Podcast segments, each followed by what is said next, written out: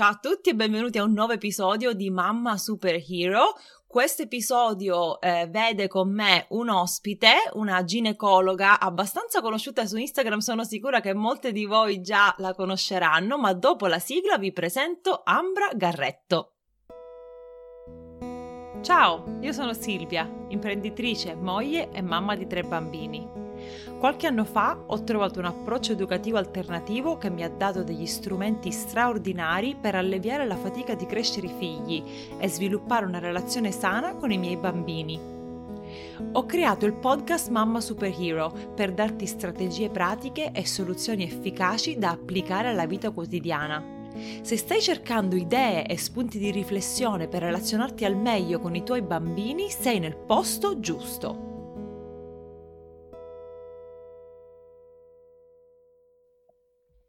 Ciao Ambra, grazie di essere qui con me oggi.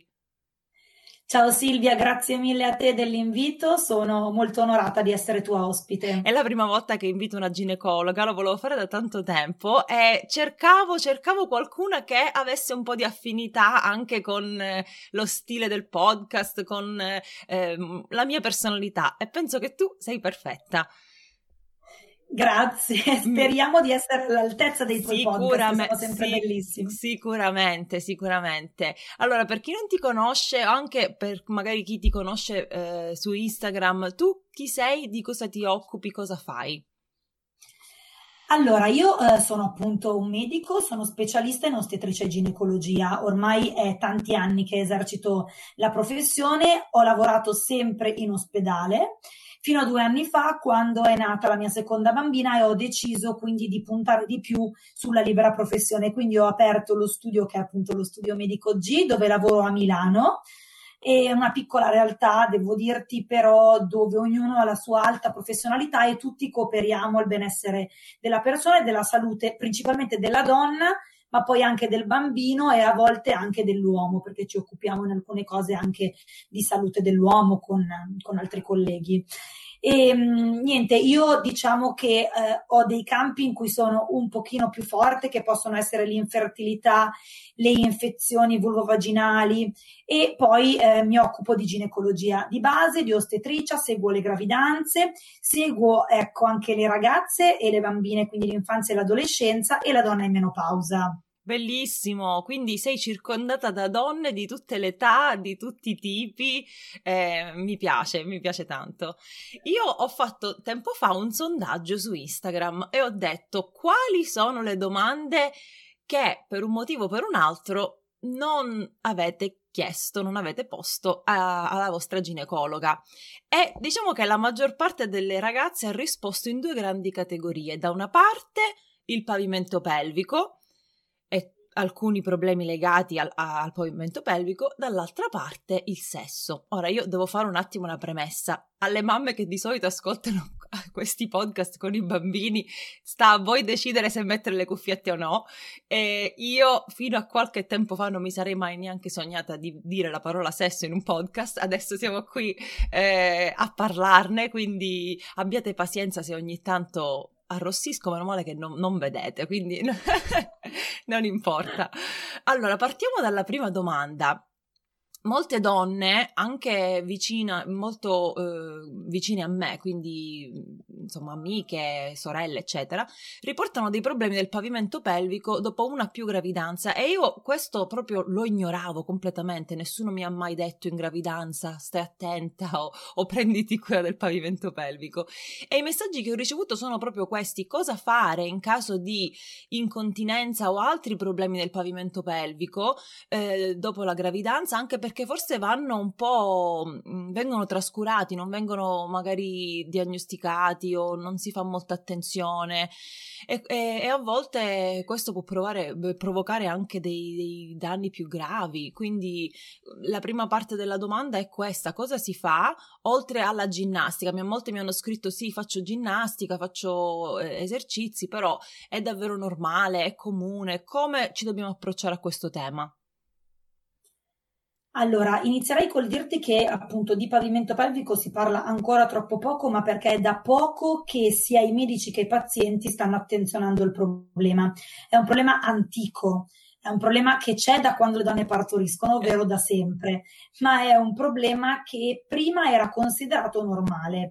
Ti faccio un esempio, Silvia, una donna che dopo la gravidanza lamenta un po' di incontinenza viene categorizzata come normale questo evento, perché mia nonna l'ha avuto, mia mamma l'ha avuto, dopo il parto è normale. Oppure una donna che ha un dolore ai rapporti sessuali dopo il parto, anche questo viene considerato un evento normale. Non è più così.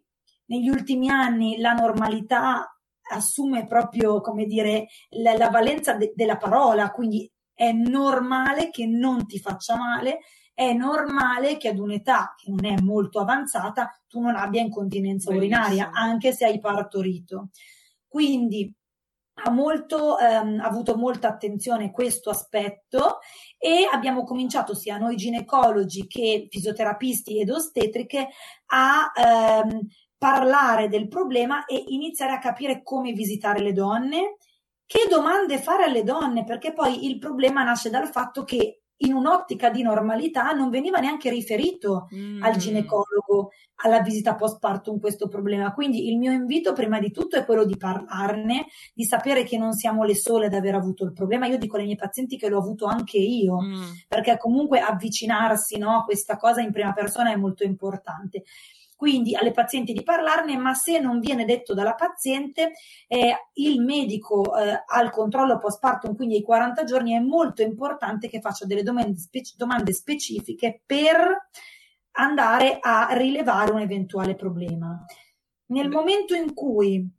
Dimmi, Silvia. È bellissimo questo incontro tra medico e paziente, perché a volte magari ci si sente...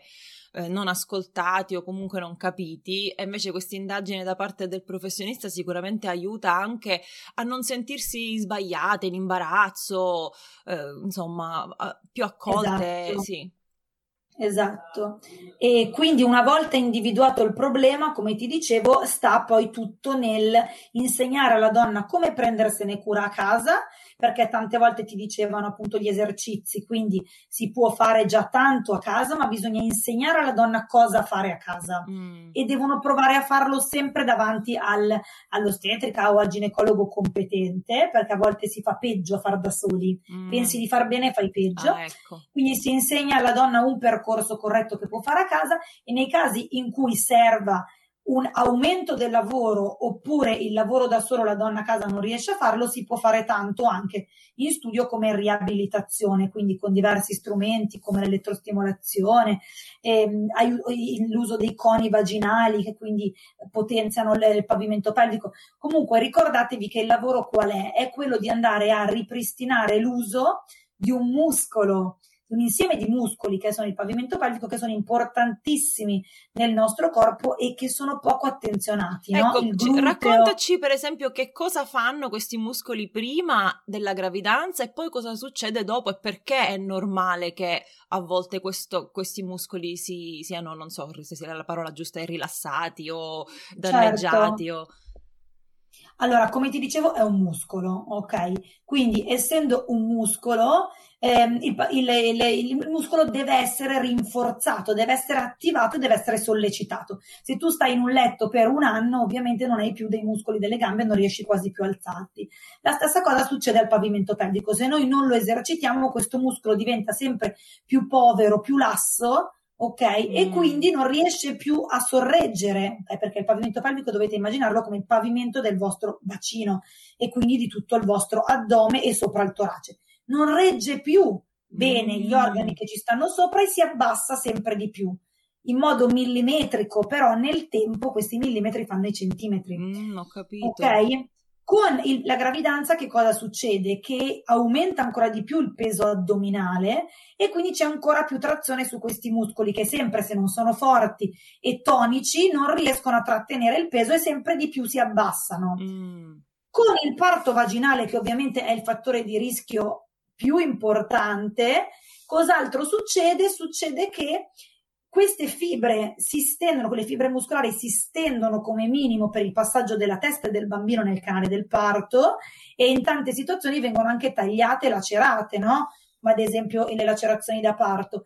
Ecco, in questi casi il muscolo quindi viene stirato, sollecitato, tagliato insieme alle sue terminazioni nervose, così che non è più abile a fare quel lavoro, anche se magari poco perché non era stato sollecitato bene, che faceva prima. Il nostro lavoro è quindi andare a ripristinare la potenzialità che ha già intrinseca il muscolo di rifare bene il suo lavoro corretto e quindi di sostenere gli organi addominali e pelvici. Ma quindi io ti faccio una domanda che forse sarà proprio terra terra, ma cosa c'entra allora l'incontinenza con il pavimento pelvico? Cioè i muscoli del pavimento pelvico aiutano la vescica in qualche modo? Esattamente, perché la vescica sta proprio all'interno della pelvi, ok? Si appoggia sull'utero, in realtà si appoggia sulla vescica. L'uretra, che è il tubicino che fa uscire la pipì dalla vescica all'esterno, è in mezzo a tutti questi muscoli e quindi viene sollecitata. Quindi a seconda di come noi svuotiamo la vescica, se spingiamo a fare la pipì, di come la vescica è circondata da questi muscoli, di come l'uretra appoggia, la donna svuota bene o male la vescica e soprattutto rispetto a uno stimolo anche piccolo come uno starnuto o prendere in braccio il proprio bambino, spinge ancora di più e dalla vescica non trattiene e fa uscire tutto. Ecco, infatti molte mamme mi hanno scritto: vado continuamente in bagno, non riesco a trattenere la pipì per lunghi periodi. Esatto. Quindi tutto questo è dovuto a un pavimento pelvico debole. Sì, alcune donne ad esempio appunto hanno frequenza menzionale ma non hanno incontinenza, alcune donne hanno cistiti ricorrenti, alcune donne hanno emorroidi che non vanno più via perché il comparto anteriore e posteriore. Ah, ho capito, super interessante. E c'è un livello o uno stadio in cui dici ok, no, è troppo tardi, non si può intervenire, non può migliorare, dovrò vivere con questa situazione per sempre? Allora, non è mai troppo tardi, tranne nei casi di prolassi già, di terzo o quarto grado, vuol dire quando l'utero affiora in vagina o esce. Lì ovviamente bisogna andare verso l'intervento chirurgico, ma eventualmente anche dopo l'intervento vale sempre la pena fare la riabilitazione. In tutti gli altri casi, ovviamente, prima viene fatta la riabilitazione vicino al parto, meglio è, ma non è mai troppo tardi, quindi anche una donna che si accorge che ha questi fastidi e magari ascolta il nostro podcast e sono passati 2 anni, 2 anni e mezzo, 3 anni dal parto, può sempre fare riabilitazione e sempre la situazione va a migliorare. Bellissimo. Se lo si fa subito si può andare proprio anche a delle restituzioni ad integrum, quindi alla situazione preparto. C'è qualcosa, chiaramente io non so, non conosco la realtà in Italia, però una donna che vuole risolvere questi problemi, come riconosce un centro, un professionista che è veramente in grado di aiutarla? Questa è la domanda. Allora, sicuramente già un po' seguendoci sui social, seguendo quello che stiamo dicendo qui, le donne un pochino, ovviamente non è la loro competenza perché magari fanno altri lavori, ma sono in grado di capire se quello che gli viene detto, anche con delle domande che possono porre, è abbastanza competente. Poi sicuramente non tutti i ginecologi sono esperti di pavimento pelvico e non tutte le ostetriche sono esperte di pavimento pelvico. Bisogna un pochino cercare, magari anche sui vari forum, così, persone di esperienza. Ecco, questo lo raccomando, fisioterapisti, ostetriche, perché c'è tanto Bronx in questo argomento, soprattutto devo dirti negli ultimi anni, dove tra virgolette stiamo cercando, ma anche ben venga, farlo diventare un po' di moda, cioè che tutte le donne dopo il parto facciano almeno la valutazione. Poi la riabilitazione non è obbligatoria, ma la riabilitazione sì. La valutazione sì. Questo è molto importante, stiamo cercando di diffondere questa cosa. Benissimo. Hai citato brevemente le cistiti e adesso io infatti ho una domanda.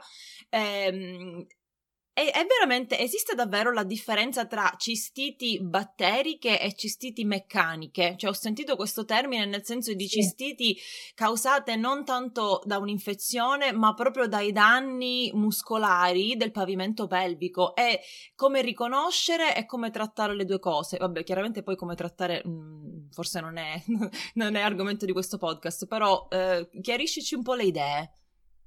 Allora, sicuramente è verissimo quello che hai detto. La prima cosa infatti per noi è capire se la causa è infettiva, quindi batterica o no. E per farlo invito sempre le donne a non fare mai autoterapie, non fare mai terapie classiche, magari con ad esempio la fosfomicina a caso, ma sempre fare l'urinocultura quando ci sono sintomi, perché questo già ci permette di capire se è batterica o no. Se è batterica va curata come batterica e può avere anche una concausa meccanica, quindi dal pavimento pelvico. Se invece è solo meccanica, quindi ci sono quelle tipo postcoitali, da rapporti, oppure in donne molto sportive, spesso ce l'hanno perché hanno un'attività eccessiva del pavimento pelvico, allora in quel caso bisogna lavorare non con gli antibiotici che a volte vengono presi a caso e senza motivo, ma bisogna lavorare con la riabilitazione del pavimento pelvico. Quindi sempre rivolgersi a professionisti che prendono sul serio la donna e i suoi problemi e cercare di trovare un po' di benessere, perché questi problemi immagino, io veramente ringrazio che non ho mai sofferto, però penso che siano molto fastidiosi e magari anche ti fanno sentire isolata o comunque insomma non a tuo agio, perché sono appunto, come dicevo prima, fastidiosi, no? Sì, sono molto fastidiosi e mettono in imbarazzo la donna. Sì. Adesso se ne inizia a parlare, però non ne parli neanche con il tuo partner, non con le amiche, spesso se ne parla forse con la mamma o con qualche persona vicina. Invece capire che è una cosa molto frequente, comune e normale nel presentarsi, non normale nel senso che me lo devo tenere, questo può aiutare ognuna di noi. Sì. Verissimo. Qui negli Stati Uniti io mi sono trovata italiana, quindi con un background così, non si parla di certi temi, non si trattano certi argomenti. Mi sono trovata negli Stati Uniti dove si parla di tutto e di più, a volte anche, specialmente all'inizio, a livelli che mi mettevano in imbarazzo. Infatti per questo dicevo all'inizio non mi sarei mai immaginata di parlare di sesso, orgasmo o altre cose in questo podcast, ma l'America in questo senso mi ha fatto bene, no? Quindi passiamo al secondo argomento super gettonato. In particolare ho ricevuto molti messaggi da donne che mi dicono, specialmente dopo i 30 anni, oppure in genere dopo i figli, di avere perso il desiderio sessuale e quindi di non avere più intimità col partner o avere veramente pochi momenti, e quindi si sentono, cioè secondo me si sentono un po' confuse. È normale, non è normale? Si può o si deve risolvere il problema oppure no? Cosa si può fare? Allora, è bellissimo questo argomento e secondo me parte un attimo da un presupposto che dovremmo tenere tutti in mente, cioè che di sessualità se ne deve parlare non come di una cosa porno, ma come di una cosa che fa parte della nostra salute, fa parte della nostra salute mentale, e soprattutto che una buona sessualità aiuta anche fisicamente il corpo della donna, quindi mentalmente e fisicamente. Interessante. E poi l'altro aspetto secondo me è anche quello del ricordare alle donne di dividere molto bene l'aspetto della famiglia quando nasce un bambino da quello della coppia, così come della madre da quello della donna. Ok, quindi ricordarsi sempre che sono aspetti. Io ogni volta che intervisto qualcuno, anche quando faccio i podcast in solitaria, escono sempre delle frasi che dico: queste sono frasi da frigorifero, no? Da stampare e mettersi lì un quadretto. Quindi la famiglia, di Ambra Garretto. Ecco, famiglia, coppia, madre, donna, ecco, è una di quelle. Grazie Silvia, poi facciamo la massima, l'aspetto sulla tua pagina. Quindi ecco, questi sono secondo me i due presupposti importanti. Detto questo, quindi quanto è importante nella donna, io ne parlo anche nei miei corsi preparto, cioè le preparo a questo aspetto, la sessualità ovviamente da mantenere quella che si aveva prima in gravidanza e nel postpartum. La coppia cambia, si evolve, ma la sessualità deve essere importante con tempi e modalità diverse, ma non bisogna mai perderla di vista, e ricordandosi sempre che il sesso non è solo quello penetrativo, io questo ci tengo sempre a dirlo, ma c'è un sesso che è un mondo intorno al sesso penetrativo, no? perché se no, per esempio, le coppie anche omosessuali delle donne avrebbero fatica, no? Nel rapporto sessuale. Invece comunque c'è tutto un corollario che fa parte della sessualità, che va spinta, che va provato, che va sperimentato, senza ostentare, però fa parte davvero, secondo me, della nostra salute. E quindi non so come definirlo, ecco. Esatto. Allora, sicuramente nel postpartum è un aspetto importante. È un aspetto importante anche qui, ti direi, per due motivi. Uno, perché soprattutto nella mamma che allatta fisiologicamente c'è un aumento della prolattina e quindi una diminuzione della libido. È abbastanza normale. Bisogna metterci un pochino di più la testa. In più la mamma, se allatta, è stanca, o anche se non allatta, ragazze, è stanca, quindi c'è meno energia, magari ha accompagnato a questa cosa un po' di secchezza vaginale, per cui sa già che magari avrà un po' di fastidio nell'avere il rapporto e quindi non è così vogliosa di avere il rapporto, perché magari ha paura di avere male, o ha paura di avere male perché ha la cicatrice da parto, quindi ritorniamo al discorso dell'aiutare la donna nella riabilitazione del pavimento pelvico e di tutta quella zona.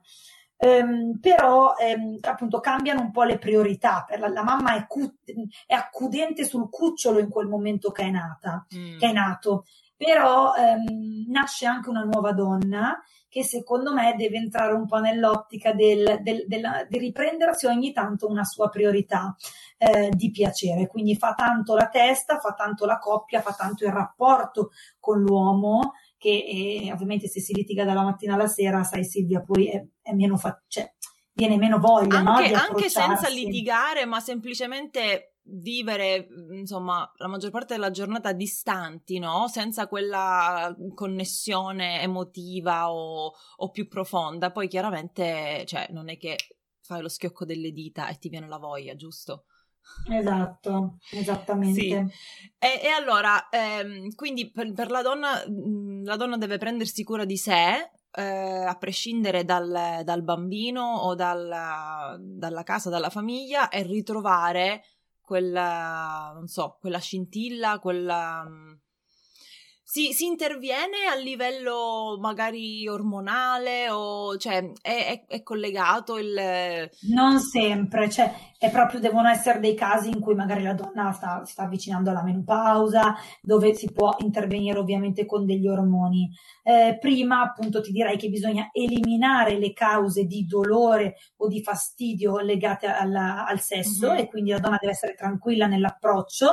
E poi la donna ovviamente si deve anche un po' impegnare, diciamo, mentalmente, perché una donna in età fertile è portata alla libido, no? Perché la libido è quella che ti fa avere il rapporto, è quella che poi porterà alla sopravvivenza della specie. Quindi la donna in età fertile normalmente ha voglia di avere rapporti. Se queste situazioni non si pongono, c'è sempre qualcosa che non va, che può essere tante volte anche a livello psicologico, quindi anche proporre, nei casi in cui serva, un percorso in cui buttare fuori le proprie ansie, in cui parlare con una persona competente può sempre essere utile. Ecco. Chiarisci cosa intendi per persona competente? Il ginecologo? No, uno psicologo, ecco. Uno psicoterapeuta. Sono figure che insieme al ginecologo, che magari va a risolvere il problema fisico, possono sicuramente cooperare al bene della donna. Anche lì io penso che ci sia un po' un tabù, no? Non vado a parlare con uno sconosciuto dei miei problemi sessuali perché me li tengo in casa,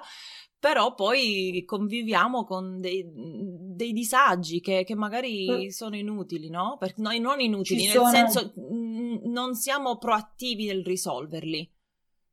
Ci sono anche delle figure come quella del sessuologo, che sono dei ginecologi specializzati, sessuologi, che sicuramente possono aiutare. Anche lì ce ne sono pochi, bisogna trovare una persona giusta, e in ogni caso col ginecologo, col sessuologo, con il terapista, quindi lo psicologo, per parlare di questi temi bisogna essere molto sereni e trovarsi empaticamente bene con quella persona.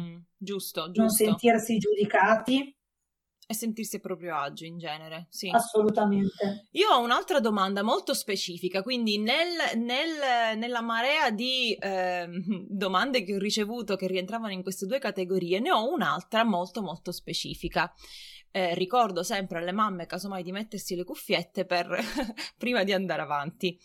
E una ragazza mi ha scritto: alcune volte, durante il mio orgasmo, Capita grande uscita di liquido che però sono sicura non sia urina, benché non subito poi ne assuma un pochino l'odore. Immagino sia il famoso squirting, ma a livello medico-scientifico la faccenda come si inquadra? Questa ragazza mi ha detto che aveva chiesto alla sua ginecologa e non aveva ricevuto una risposta, o comunque una risposta soddisfacente. Quindi ti pongo questo quesito, Ambra. Cosa ci dici? Grande responsabilità. Allora, anche l'apparato genitale femminile presenta una specie di prostata femminile, che sono le ghiandole di Skene, che in alcuni casi, non in tutte le donne, producono del liquido che nei momenti di piacere, quindi di solito durante l'orgasmo, fuoriesce dall'uretra, quindi dal tubicino da cui esce la pipì, ma è un liquido diverso perché ovviamente non sa di urina, ma come dice lei nel tempo ne può assumere un po' le sembianze e l'odore perché fuoriesce dallo stesso buchino, ma è proprio del liquido eiaculatorio femminile. Poche donne hanno questa eiaculazione che si chiama. Come mai? Che vuol dire? Siamo tutte fatte uguali? Come mai alcune sì, alcune no? È proprio una capacità legata a come anche vi è il piacere nella donna. Sai che non tutte le donne hanno lo stesso tipo di orgasmo, della stessa intensità, soprattutto alcune hanno un orgasmo interno ed uno esterno, quindi clitorideo o vaginale. Cambiano un po' queste cose, quindi anche su questo, sullo squirting o meno, alcune donne riescono di più. In realtà non è che puoi squirtare, ci sono delle donne che lo fanno in modo anche abbastanza inconsapevole, poi una volta che capiscono che quella cosa gli provoca piacere non hanno più timore, ma lo fanno, ecco. Oh, interessantissimo, quindi la ragazza aveva ragione e sì, si era già data una risposta, diciamo. Ambra, io nei tuoi video su Instagram resto sempre affascinata sia dalla modalità, dalla tua scioltezza, sia poi soprattutto anche dai contenuti, quindi parlaci un po' del tuo lavoro su Instagram, cosa fai, come ti sono venute queste idee. Grazie Silvia, allora intanto per questa introduzione, guarda, il lavoro su Instagram nasce, devo dire, per caso, e poi ovviamente invece adesso è un pochino più schedulato e inquadrato. Nasce 1 anno e mezzo fa con l'avvento del Covid, che a me ha portato questa idea. Io non avevo neanche Instagram, cioè non seguivo neanche altre pagine, quindi ho aperto questa pagina con l'idea appunto di raccontare alle mie pazienti, in realtà quelle poche pazienti, quello che io sapevo, e intrattenerle un po' durante la quarantena. Da lì è stato veramente, lo dico in modo molto umile per come sono io, sì, un successo inaspettato. Cosa poi ha portato cosa, quindi i primi video voi vedete che sono fatti magari in camera, cioè a caso, dove io raccontavo queste due cose, poi li ho strutturati un pochino di più, cercando anche di trovare un filo del discorso tra i vari argomenti, collaborando con altri colleghi, dando un ordine al feed della pagina. Poi ovviamente sono nate anche piccole e grandi collaborazioni, quindi ho cercato di strutturare un po' meglio ed eccoci qui. Sì, ma è bellissimo, mi piace un sacco seguirti perché appunto sono argomenti interessanti che non si trattano, e averli trattati con una professionista in maniera così naturale, no? Senza imbarazzo, senza disagio, penso che sia una cosa bella, utile per le donne. Quindi Grazie. Seguite Ambra se non lo fate già su Instagram, dove... Che chi volesse mettersi in contatto con te, dove può trovarti? Ci sono altre risorse, altri luoghi d'incontro? Sì, tu hai detto che sei a Milano, allora, giusto? Sì, io sono a Milano in centro, quindi lavoro nel mio studio a Milano, ma lavoro tantissimo anche con le consulenze online. Ah, bello! Quindi sicuramente la mia pagina Instagram si chiama come me, Ambra Garretto, lì trovate tutti i riferimenti sui contatti, ma vi invito, se avete voglia e tempo, anche ad andare a guardare il mio sito che nasce prima della pagina Instagram, ed è stato veramente un lavoro perché è ricchissimo di contenuti, che anch'esso si chiama come me, quindi la pagina è www.ambragarretto.it, e il sito del mio studio con tutti i colleghi che lavorano con me, studio Medico G.it. Lì trovate sia i contatti che anche tantissime info e contenuti che possono esservi utili anche non essendo mie pazienti. Quindi è un lavoro importante che avevo fatto e tanti arrivano comunque ancora non dalla pagina Instagram, ma dal business di Google, ecco. Sì, io lascerò tutti i link nella descrizione di questo episodio e quindi sarà facile trovarti. Io ti ringrazio tantissimo, Silvia, per la tua gentilezza, per avermi intervistato e dato la possibilità di farmi conoscere e anche parlato di questi argomenti che appunto sono davvero nuovi e parliamone insieme. Ambra, per me è stato un immenso piacere, quindi ti ringrazio della tua disponibilità e sicuramente ci sentiremo e ci terremo in contatto. Grazie, ciao ragazzi, ciao a tutti quelli che hanno ascoltato. Ciao, alla prossima!